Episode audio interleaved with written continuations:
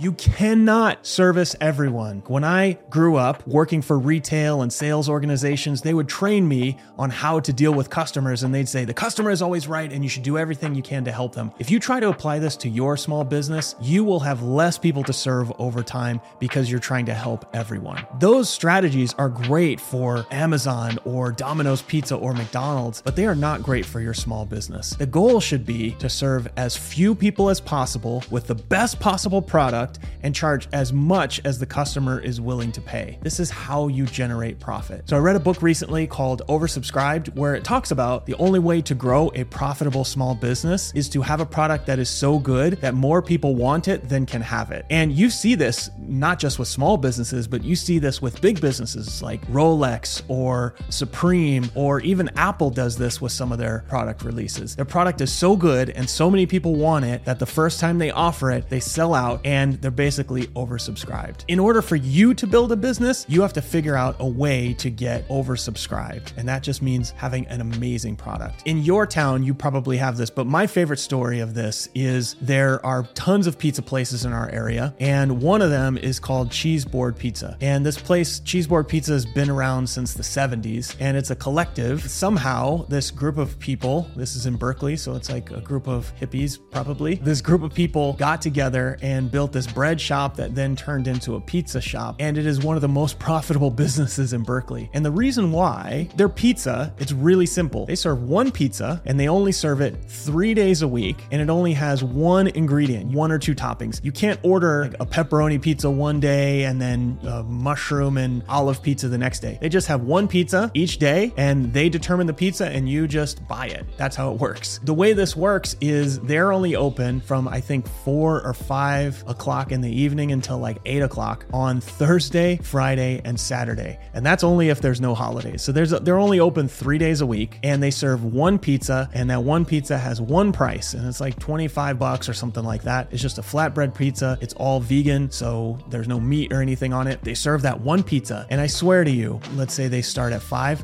from about 3:30 or so, people start lining up outside of the pizza shop to get this pizza. And if you go there at about 5:30 or so, there is a line all the way around the block every single day that they're open. It is unbelievable. I've had the pizza. It's good. It's not mind blowing, but it's good. There's two things that make it. There's three, actually. Number one, they're only available three times a week. So it feels like a special treat when they're open. You're like, oh, I can get pizza from the cheese board. Number two, when you see other people lining up, no matter how many times I see this, I see that line and I'm like, oh man, I could really go for cheese board pizza. Look at all those people that are waiting for that. It's like there's an exclusivity and then there is the sort of populace loves the thing. So in your mind, these two things, you're just like, oh, they're open. Oh, people are lining up. I want some. The third thing that they do when you go there, you order a full pizza, sometimes two because you waited in line for like a half hour, 45 minutes. They always give you a little quarter slice of pizza. So they give you a box with the pizza and then they give you an additional little quarter slice of pizza. And it's like the best thing ever because you waited in line for like 30, 45 minutes. You get this whole pizza, which is pretty good. And then you get this little quarter slice that you can eat in your car before you go home or just like as you're walking out of the shop. It's like this extra little bonus. You had this like long kind of painful journey to get there.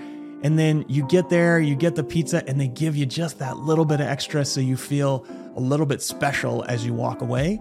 And that little experience makes a huge difference. You always feel good walking away from that place, no matter how long it took you. You could wait in the rain for 45 minutes and you get that little extra piece of pizza and it just makes you feel great. This business has been around since 1974, which is like forever in 2022 terms. Meanwhile, there's tons of other pizza places around. There's Domino's, Pizza Hut. I mean, you could literally stand in line at Cheeseboard and get Domino's delivered before you get to the front of the line. That's how convenient Domino's is. But Domino's is a franchise, it's a multi billion dollar corporation. Each one of those Domino's makes a fraction of the profit that Cheeseboard makes. And Domino's is open like damn near 24 7, but that Cheeseboard is only open like 10 hours a week. Cheeseboard would not be the place it is unless it was only open a short amount of time, the product was good, the people lined up for it, and they gave you that little bonus pizza pizza. Those little elements combined to make it so good that people will wait in line and they will be disappointed if they don't get it and they will tell their friends about how great it is because they had this whole experience around the pizza.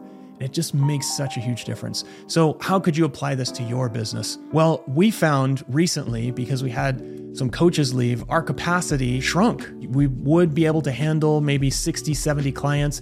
And now that's capacity has dropped down to about 40, 40 or 50. And our coaches already had about 20 each. So we were basically at capacity. And what we realized is this is actually a blessing in disguise because before we would filter people out, but we wouldn't tell them, like, hey, you know, we only have this many spots. You can only start this date, et cetera, et cetera. Now, we can honestly say, like, our coach only has one spot available. And if you want that spot, you need to sign up before the next person comes in. And once somebody does sign up, if they are not sure whether they want to continue, we tell them, hey, if you lose your spot, then it's gone. That coach is in high demand. They're not going to be able to take you back on as a client. So you can go on hold for a month or two, but you can't come back to that same coach, or maybe you'll have to be on the waiting list. And it just creates this little sense of urgency that is real. And it means that people say, hmm, so many people want this thing. I better hold on to it while I can. And this little shift has actually started to transform how we look at our business. It's made sales and marketing a lot easier because I can have the conversation. Once I talk to somebody and I find out they're a good fit, then I can honestly tell them, like, yeah, I'm not sure that we're going to have this spot available. Make sure that you sign up now before that spot is gone. Since we only open up a few spots every so often when people sort of move on or whatever, or when we hire a new coach, it limits the amount of people and it makes it much more attractive to the people that are out there. So now we have more people that want our services than we can actually fulfill. And that little tweak makes it so that those people will constantly keep coming back and coming back and coming back. And then we can get to our capacity and build a more profitable business. So if you're building a service based business, if you're selling a product, figure out a way to limit that capacity. And once somebody gets in, give them the best possible service so that they feel like they made the right decision. Give them that extra little piece of pizza so that they feel like they made the right decision and they're proud of what they've done. And then they will stick with you for much longer. Hopefully, this was helpful. We'll see you in the next one. Are you enjoying what you're hearing? If so, do me a huge favor rate and review the show in the podcast app, or if you're watching on YouTube, hit the subscribe button. This will help the show get out to more people and help us have a bigger impact and would be a huge personal favor to me, and I would appreciate you forever.